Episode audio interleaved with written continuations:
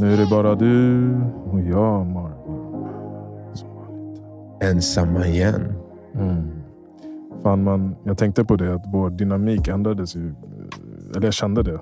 Att dynamiken mellan oss och när det, var en, när det kom en tredje person in i rummet, den förändras lite grann.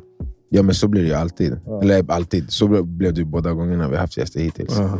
Men det är, det är såklart. Det är uppfriskande. Absolut. Ja. Eh, och energin i rummet blir också olika. Mm. Beroende på vem som kommer in och allt sånt där. Men Mm. det är kul, jättekul. Ja, jag gillar det. Du, hur går det med din dad bod? Min dad bara, Du sa ju för ett tag sedan att... att jag ska, jag ska göra allt för att inte få en dad bod. Ja, Eller för att ha en annan typ av dad bod. ja, Det går bra. Ja. Det För. Det är roligt, för det hände, jag kommer också ihåg första gången Aris var gravid. Det, det, och jag läste på lite. Vi blir ju, alltså vår, våra hormoner påverkas ju också av när vår partner är, är gravida. Till exempel testosteron, testosteronen sjun- sjunker, kortisolnivåerna sjunker. Mm. Och, eh, vad Det höjs va? Ja, det kanske höjs. Jag tror höjs. kortisol- För det eh, gör så att man lägger på sig och sånt där. Precis. Och prolaktin ökar också. Och det är typ Teris. det som... Ja, teris. Har du fått teris? Mammas död, jag kollade i spegeln häromdagen. Jag kollade, inte sådär som du vet när man var tonåring och hade milk titties typ. Men jag bara kollade på mina nipples jag bara They look bigger than usual, what the fuck is this?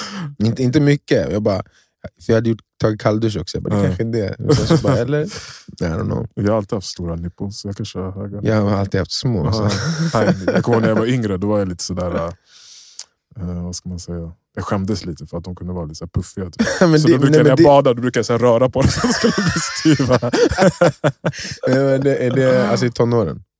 Eh, ja, men alltså, jag har fortfarande ganska puffiga Ja, men, men i tonåren har ju alla, Ja, äh, alltså killar får ju så här, jag vet inte vad det är som Det kommer är ut. det. Man kan ju trycka på dem i tonåren så Mm, kommer det ut mm. någonting som är vitt.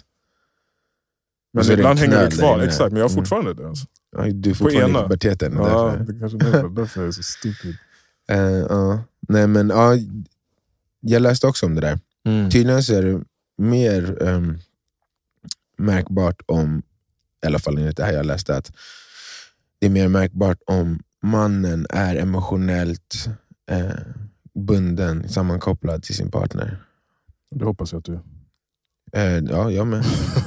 eh, det, men det känner jag att jag är. Eh, men då, och då så blir liksom, eller då kommer vissa hormon, hormonella förändringar Mm. eh, som kan bidra till att det blir lite dad bod. Har du märkt det på något annat sätt? Eh, Alltså de hormonella förändringarna. alltså, inte direkt. Eh, vi var inne på det förra veckan om så här, eh, förväntningar och, och här, på sig själv och sånt. Mm. Och det kan ju ha en koppling till eh, höjt kortisol, alltså stresshormon, så man känner sig mer liksom... Det är några köttlar på njurarna va? Som, Oj, det vet jag inte. nej, det, jag tror de sitter där och utsöndrar Ja. stress. Typ, jag. Nej men inte direkt alltså. Sen Mm. så vet man ju inte riktigt, som vi var inne på förra veckan också, att vad som är psykologiskt och vad som är biologiskt. Mm. Eh, Men eh, nej, ingenting jag tänkt på i alla fall. Hur är det med din fruga då? Jag kommer ihåg att Ariso hade fett kräft minne bland annat. Att hon så här, äh, glömde saker mer än vanligt. Um, jag, jag tror inte min, jag har inte märkt något på minnet tror jag. Inget som jag i alla fall har tänkt så här, det- här är ovanligt, det känns som det kanske har med graviditeten att göra. Nej. Ehm, men hon, eh, hon mår bra. Hon, det börjar ju bli tyngre. Mm. Eh, Hon börjar ju, nu är det ju den där perioden där han blir fatboy. Mm. Nej, men han går upp massa i vikt. Liksom. Längden är nästan klar. Ja. Jag tror att eh, 39 centimeter eller någonting sånt är standard vid den här veckan Mm. på Vad är det för vecka? 32. Uff, man glömmer bort allt det där. Alltså. Ja, men jag, för, förra eller förra, förra veckan laddade jag ner en app som hon har. Som är Mm. så här, eh, Följer. Ja, Ja, just det, den där. Ja, men den är rolig. Den är Ja, intressant. Ja. för då Man skulle läsa se lite. tillsammans också. Så där. Ja. Eh, nej, men så det går bra. Såklart som jag sagt, det blir lite tyngre. Så jag hon, men, du vet, hon är också så här, eh, väldigt stoisk på ett sätt. Hon är ingen som uttrycker det. Jag bara liksom... när man frågar så säger hon ju. Och man kan väl liksom märka lite grann att Mm. det tyngre att gå och göra vissa saker. Um, Pusta lite, sucka lite. ah, and, andas Ja. högre liksom i vissa tillfällen. Snarkar. Ja. Eh, eh, ibland. Ja. Men det var inte så mycket nu. Det var någon vecka där, där för man blir täppt i näsan också. Just. Eh, och då, jag spelade in någon gång, jag har inte visat det. Jag vet inte man a douche. Mm. Men jag tänkte bara i framtiden, bara, det kanske är roligt att se om ett år. Jag tycker allt sånt där, alla de där förändringarna är ganska charmiga. Alltså, Ja, så- ja, Ja, ja, ja. Alltså, jag tycker, det är det. Alltså, det känns som att de tycker att det är jobbigare, eller, eller tror att vi tänker att det är jobbigt eller så här, äh, konstigt. Eller, men jag. Typ. Ja. ja, men jag tycker ju bara att allting är vackert. Mm. Det är så här, äh, magiskt. Nej, men så det, allting känns bra. Det, vad är det, 32, åtta veckor kvar? Nej, men anledningen att jag frågade efter minnet, du, du, du glömde en sak i måndags. Abo! Abo! Grattis i efterskott, vilken fucking dick jag är. Abo! Vilken motherfucker jag är. Abo, vilken, vad, vad jag skäms. Catcha dig för alla. Ah, jag skäms som fan. Nej, Abo. vi är cool på det. Grattis i efterskott Kom min broder. kram. Ja. Kom, give me a hug.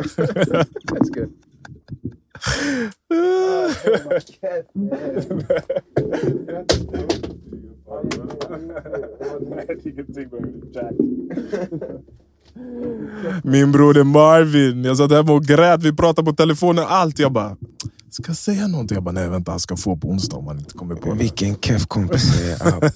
Jag kommer skämmas i ett år. Ja men det är okej, glöm det bara nu. Ja, jag måste skaka av mig så jag kan fortsätta. Du får bjuda mig på... Ja, jag bjöd dig på camping. Ja. Sist du förlorade. Du får Ja. bjuda, du, jag, Ja. jag, jag, säger till dig vad du ska bjuda mig. Ja. Du får Det ge mig någonting. Du får ge mig straff också. Piska mig. Alltså, keff. Vi kommer ihåg vi pratade om det innan Förra förra, avsnittet. Ja, men det är exakt. därför man drömmer. Sen, därför jag tänkte, Ah, det. bara, vi kan skylla på hormonerna. Det är okej. Keff It's okay. No, don't worry about it. It's okay. Så är det ännu värre att du är så chill med det. Då blir jag ännu sämre vän. Förstår du? Den som inte uppskattar den här bra vännen som inte ens tailar upp. Men det var fan många. Jag vet inte vad det beror på, men det var, alltså jag fick inte så många. Alltså jag, jag vet vilka som brukar höra av sig, som man kanske inte har kontakt med eh, hela tiden. Mm. Som ändå så här, ja, men, har satt det i minnet. Typ. Mm. Det var få av dem som hörde av sig också. You getting old bro. Ja, men jag tror det. det. Eller så det bara. Men jag är också ganska, alltså jag är också väldigt keff på eh, komma ihåg datum generellt, men Mm. födelsedatum. Mm. Och jag får också alltid den där känslan när jag missar någonting eller kommer på på kvällen. Mm. Ja, alltså jag, jag har gjort det till och med på mina bröder några gånger. Så här bara, klockan nio. Alltså, då har jag också vetat. Då har jag typ så här tänkt på morgonen bara, jag måste ringa på lunchen eller jag måste ringa efter jobbet. Mm. Och sen så klockan nio så bara, oh fuck. Mm. Bara, bo, jag kan inte skaka av mig, jag känner mig så keff nu. Alltså. Nej. Oh, whack. Ja, ja. Det är lugnt. It is what it is. Ja. Stoisk. Exakt. Ja, ja. Ja, Jag får make jag it up to you. det sen. Ja, Ja. Det är bra. Extra nice.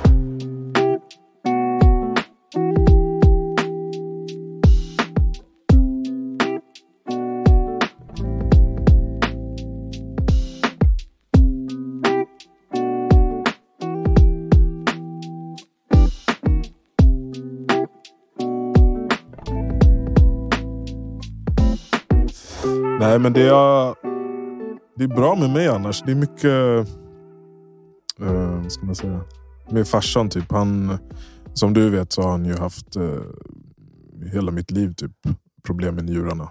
Han fick en Mm. njurtransplantation för vad kan det varit, 20 år sedan, 25 år sedan. Mm. För att hans njurar funkar inte och då gick han på dialys. Sen fick han en njurtransplantation. Och den har fungerat fram tills nu men nu börjar den bli jävligt kackig. Mm. Så att han, eh, han måste börja gå på dialys igen. Eller han har typ börjat. Mm. Och eh, som du vet också, han har ju varit en arbetshäst. Oh, god damn. Ja, verkligen. Och eh, skulle inte förvåna mig om folk som inte känner mig, som lyssnar på det här, vet vem han är. För att han, har jobbat liksom inne i stan på de nattklubbar och så vidare. Mm. Och han, eh, ja nu är det slutjobbat liksom. Jag tänker, den nya generationen kanske inte har så bra koll. Det är Nej. de som började gå ut strax före pandemin och, Mm. och sen dess. Mm. För då hade han bytt från the big clubs. Ja, skala ner sig lite. Mm.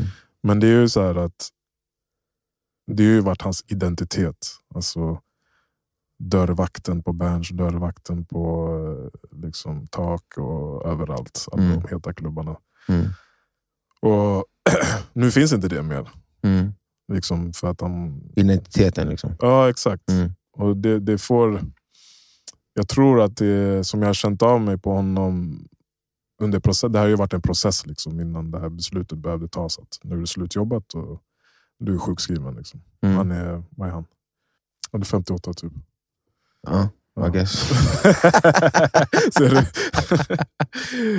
Ännu viktigare när man är african. Alltså. Jag Ja, vet inte ens när de är födda. I Nej. think it was around that time, yes. I, it was after Rainy Bill. Clinton, but I think it was before George W. Yeah. Eh? My mom said it was full moon, so maybe the 13th, 15th. ja, men hur som helst så... så eh, ja, så det har ju varit lite jobbigt. Jag var tvungen att, det har varit mycket här, behandlingar och lite operationer. Jag var tvungen att vara där och stödja. Mm. Men på ett sätt känns det också, inte nice för att det har hänt, men att man får ta det ansvaret typ som son, som enda sonen Mm. och connecta på ett annat sätt. Och Det känns också som han, vi pratade lite om det i förra avsnittet, att så här, ja, man har inte pratat så mycket känslor och, Mm. eh, på en djupare nivå och det känns som att vi typ börjar komma in i den eh, delen av vår relation. Mhm. Vilket känns nice. Det brukar ju bli, de brukar säga att män med åldern blir bättre på det, bättre på att känna överlag. Kanske jag, ehm, när man inte längre är med på arenan bland eh, unga hästarna liksom, Exakt. ska visa sig stark på samma sätt. För att man är ändå in, när man är tillräckligt gammal för att ändå inte räknas med bland de där superstarka. Liksom. Och, och det, hans position har ju verkligen alltså i den arenan så är det ju ganska mycket macho, det Mm. är ganska ytligt. Mm. Eh, man matas ju på den där, eh, alltså alla trender och alla innemänniskor. Och man, eh, ja, det, det, det är ett väldigt socialt arbete. Liksom. Mm.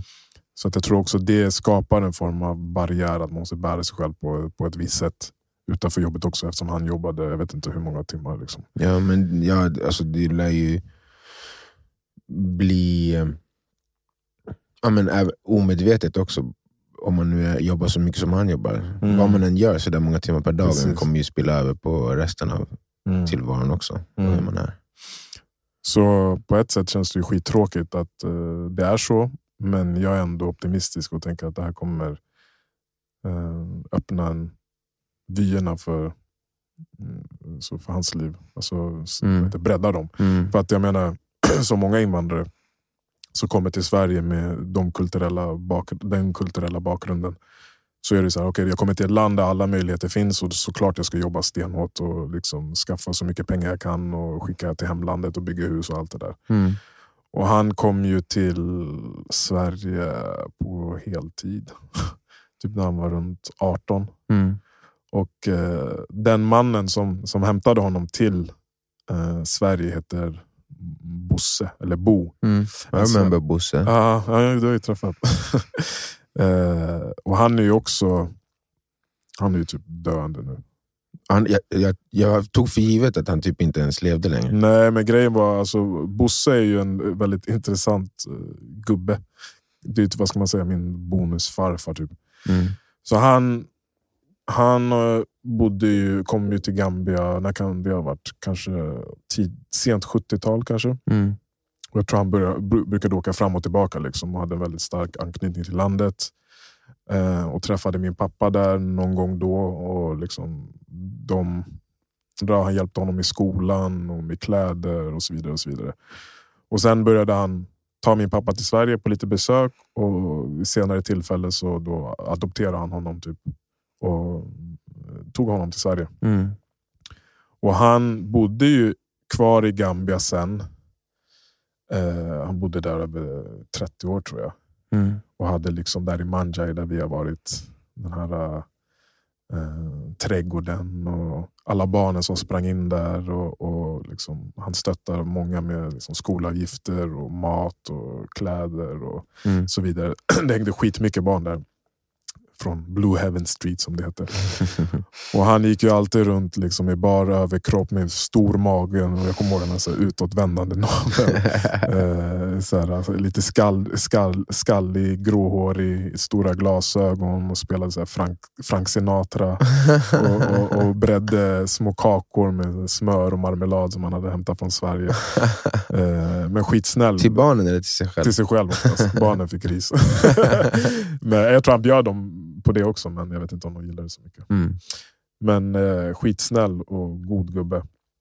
Sen så fick han en infektion. I, han gick alltid runt barfota också. Mm. Och han skadade sina fötter många gånger. Och så här, envis jävel, vill inte besöka doktor eller läkare. Eller någonting. Mm. Och så fick han ju en infektion. Eh, jag kommer inte ihåg hur många år sedan det var, men det var ganska många år sedan. Eh, vilket eh, han inte tog hand om. Mm. Och Det resulterade i att han var tvungen att åka hem till Sverige och det hade blivit så, liksom, infektionen hade spritt sig så högt upp så han var tvungen att amputera bort ena benet liksom, från eh, knät neråt. Mm.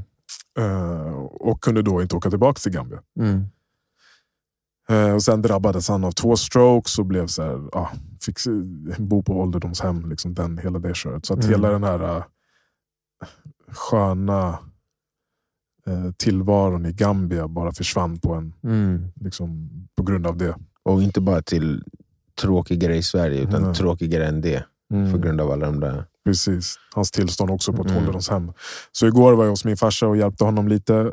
Eh, och Sen fick jag veta att läkarna hade sagt typ så här, eh, ja, han, han har inte så mycket tid kvar, han har inte käkat ordentligt på typ tre veckor. Mm. Eh, och jag under tiden han varit i Sverige, alltså jag har inte jättestark relation till honom. Vi har mest, jag har mest så barndomsminnen med honom. Sen har han ju Mm. varit i Gambia och han har varit ganska så isolerad. Typ. Mm. Så när han har varit i Sverige då på ålderdomshemmet, jag har inte tagit min tid att besöka honom jättemycket. Mm. Och alltid haft lite ångest för det, men prioriterat andra relationer. Typ, så. Mm. Eh, Men igår kände jag så här, okej, men om han ska gå vidare eh, så vill jag ändå eh, åka dit så här och bara visa liksom, att eh, man ser honom och ja, sådär, Mm. att man bryr sig. Typ. Mm. Så jag åkte dit till ålderdomshemmet och det är alltid så jävla... Man blir påmind om Mm. livets eh, tillfälle, Förgänglighet. förgänglighet Mm. när man går in i de där hemmen. Liksom. Och vissa verkar ju trivas där. De går runt i korridorerna, även om de är skitgamla, och pratar i telefon och spelar spel och lägger pussel. Man ser alltid, jag brukar alltid se en tant där som sitter så här skitfin klädd. Hon verkar lite fåfäng. Hon fixar alltid ett hår så här, och läpp, läpps, rött läppstift och sitter och lägger så pussel vid entrén. Mm. Eh, Och det är kanske det hon gör. Liksom. Mm. Men eh, så åkte jag upp till Bosse, eh, gick in i hans rum och så här mörkt nedsläckt. Eh, det spelas klassisk musik från eh, radion och så ligger han bara där i sängen liksom och tinar bort. typ. Mm. Man har inte Jag- ätit på tre veckor. Nej, jag försöker få kontakt med han är ju helt väck. Liksom. Förstår knappt att det är jag som är där. Men jag sitter där en stund och bara... Ja, vad gör jag? Bara försöker bara få in min energi i rummet. Typ, och Mm. så. Eh, och så, såklart oundvikligen så tänker man ju så här, okej. Mm, det här kommer ju hända någon gång. Alltså att man tinar bort. Mm. om det är på det här sättet eller annat sätt. Det kommer ju hända, som vi har Mm. pratat mycket om. Men det är någonting som har eh, byggts på det senaste året, som vi också pratat mycket om, är det här att liksom allt man har där, även sin familj, sina barn, sitt jobb, som i min farsas fall. Alltså allt det där kan tas bort från en när som helst. Mm. Och vikten av att ha en, en relation med någonting som är större än allt det där. Mm. Eller som ingen annan kan ta ifrån dig. Mm. Och Det har ju framgått här också att jag, jag har alltid varit en person som är spirituell eller andlig eller vad man vill kalla det. Sökt någonting. Mm. Nu det senaste året har jag blivit mer religiös. Och bara förstår mer och mer vikten av att ha en sån där relation med någonting. Liksom, och gudomligt. Typ. Mm.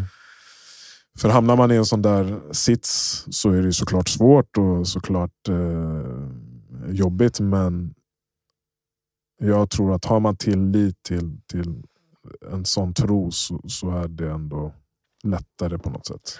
Ja, men det är väl egentligen det som människor refererar oftast till som den, en av de största anledningarna till att, alltså de som inte tror, en av de största anledningarna till att de, hur de förklarar att andra tror på det. Mm. Alltså att det eh, ger ett lugn inför döden, lugn inför vår obetydelse, vår betydelselöshet Mm. i, i universum och allt sånt där. Mm. Och, eh, men för de som tror så är det ju, då är det ju allt i en sån situation. Det, Mm. det, det är bara de som tror på något sånt som tror att det kommer någonting sen. Mm. Annars så är det ju bara sova för alltid. Ja, och den tanken är också så här, typ absurd för mig nu för tiden. Jag bara, alltså, det här är så litet ändå, det här livet vi lever. Det måste vara det. Hur kan det vara allt för oss? Jag, jag, alltså, det är ju jättesvårt att pinpointa. Jag har ju min tro, men bara så här, även om man inte tror att det händer någonting eller att det vi, hur vi rör oss här har någon påverkan eller inverkan i något större. Jag vet inte, det känns så... Alltså det finns så mycket andra bevis nu på jorden, på den här planeten. Alltså när vi, som vi har pratat om förr, när man kollar i naturen, när man kollar i alltså, hur energi funkar rent fysiskt. Att det, det aldrig liksom försvinner utan det konverteras till något annat eller går vidare någonstans. Mm. Eh, så, men det var, det var mest den där, eller jag kände mig typ så här. Jag kände mig inte så ledsen alltså när, jag, när jag såg honom ligga där. Jag kände mer typ ett lugn. Och det kanske var för mig själv. Och jag hoppades på att han, också han hade en, alltså i den här processen ändå hade någon tro själv. att så här, ja, men det, kommer, det här kommer fortsätta på något sätt. Om det makes sense. Jag vet inte. Mm. Jo, jag tror att det finns många som är rätt lugna som också inte tror det. Alltså som är så här, det är typ när man pratar om livet, livet är lidande och Mm. att vi den där... Hur gammal är han? Det måste vara 80 någonting. Ja, men, vid den åldern att man kan också känna så här, jag är klar med hela den här berg dalbanan som är att vara människa. Mm. Det kommer vara skönt att sova för alltid. Jag behöver inte mer av det här. Nej. Så tror jag också att man kan vara lugn, men, men ehm, det måste, det, ja, då blir det väl mer att man måste ha nått en punkt av att man känner sig klar med livet för att kunna känna så, om man nu inte är en troende person.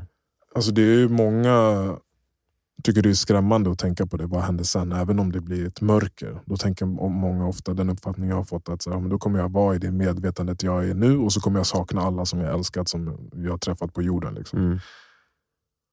Och, ja, det, det, det är för, om jag hade trott det hade det varit en skitjobbig tanke.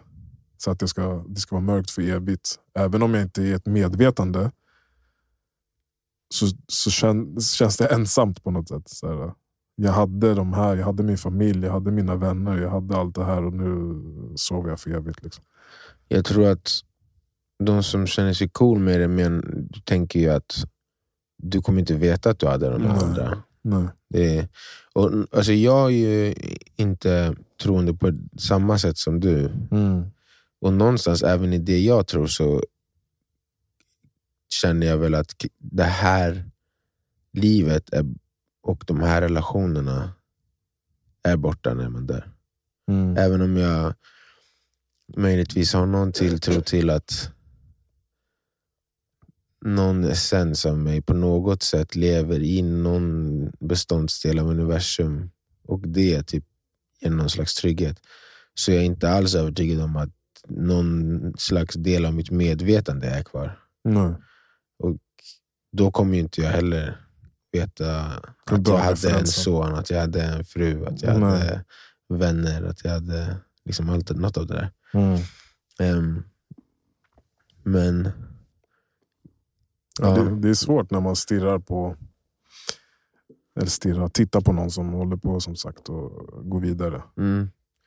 Ja men det sätter ju allt det där på, på sin spets. Och att hur, vid, vid den tidpunkten, hur betydelselöst allting annat vi håller på med egentligen är.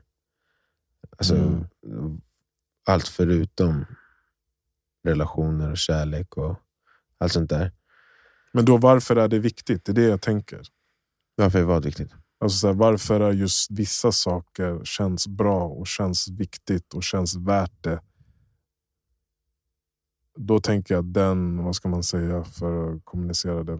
Den energin som du får av att sprida kärlek och ta emot kärlek. Att som vi sa förut, det kan vara något form av bränsle till det som händer sen. Kontra att du går runt och du menar varför känns det annars bra? Varför känns Exakt. det annars rätt? Exakt, så det här livet är bara en passage.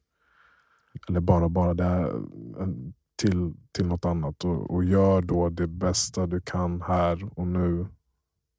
Efter det som du, efter kärlek, efter eh, din moral och dina värderingar. Och leva upp till Mm. det. Liksom, och mata på den där energin. Mm. Och sen, eller så faller det ner. Ja, så om jag ska försöka vara, play the devil's advocate och tänka så här, vad, vad för svar skulle någon annan ha på det då? Då, då kan jag tänka mig att det kan vara, men det är för att till exempel så säger man ju att människans framgång har varit väldigt knuten till vår förmåga att samarbeta. Vår förmåga att kompromissa och fungera i grupp. Annars hade vi aldrig vunnit mot lejonen eller Mm. tigrarna, eller björnarna, vargarna. Och att det har blivit kodat i vårt DNA för vår överlevnad, för fortplantning och, och eh, släktets överlevnad. Att det är bra att alla mår bra, för Mm. då kommer vi fortsätta leva. Eh, Det skulle jag kunna tänka mig är någon slags eh, materialistisk förklaring till det. Men alltså, i slutet av dagen, vilken del av det där man än tror på, anledningen till att det blir, kan vara läskigt eller att man blir helt ställd av att ens tänka på sånt, om man, oavsett vad man tror på, är ju för att oavs, oavsett vad så vet ingen någonting egentligen. Man kan bara tro, eh, vare sig man är religiös eller eh, ateist eller vad, vad det än är. Så när man tar det till sin sista, till sin slutpunkt, vad det än för resonemang man har, så blir det jag vet inte. Man kan inte veta någonting. Man kan Mm. bara anta eller tro. Eh, om man pratar om Big Bang som, eh, istället för en gud, som begynnelsen till allt, då kommer man ändå till en punkt, okej men var kommer det ifrån? Och vad var innan det? Ingen vet. Mm. Ingen har någon koll. Så det blir liksom... Det säger till mig på något sätt att vad det än är, så är det över oss. Det är bortom vårt förstånd. Mm. Det som är på andra sidan av skapelsen. Mm. Och bara det faktum att det är över oss gör det till någonting religiöst för mig. Liksom, om- vare sig det är universum som en levande organism i någon, i någon större in, liksom, tillvaro där, där den har sprung, sprungit ifrån, så är det i sådana fall det man behöver förhålla sig till. På samma sätt som man behöver förhålla sig till en gud eller till en skapare. Och om, och om det är en skapare eller en gud så är det ingen av oss som kan vara säkra på var, var dess begynnelse finns och vem, vad dess vilja är. Förutom att välja att tro på någonting bara. Mm. Och Det känns som att de slutpunkterna är rätt lika oavsett. Att det är, så här, det är någonting som är större än någonting vi någonsin kommer förstå. Så Men jag tänker då att inte tro gör, alltså oavsett vad du tror. Eller inte oavsett vad du tror, men om du har det tankesätt som du målade upp nu. Om du inte tänker på det och, och förhåller dig till det så är det ju väldigt lätt att, att eh, följa fel eller dåliga vägar i det här livet. För att du tänker, mm, doesn't matter. Nihilism. Ja. Ja. Eh, och det känns ju som att det är en del av det som världen har fallit in i. Um, och både nu och, och, många gånger tidigare. Alltså att många som sitter på makt att förändra saker känner att, eller bara människor i sina små världar tänker att vad, vad spelar det för roll? Eh, jag kan göra vad jag vill för ingenting spelar någon roll.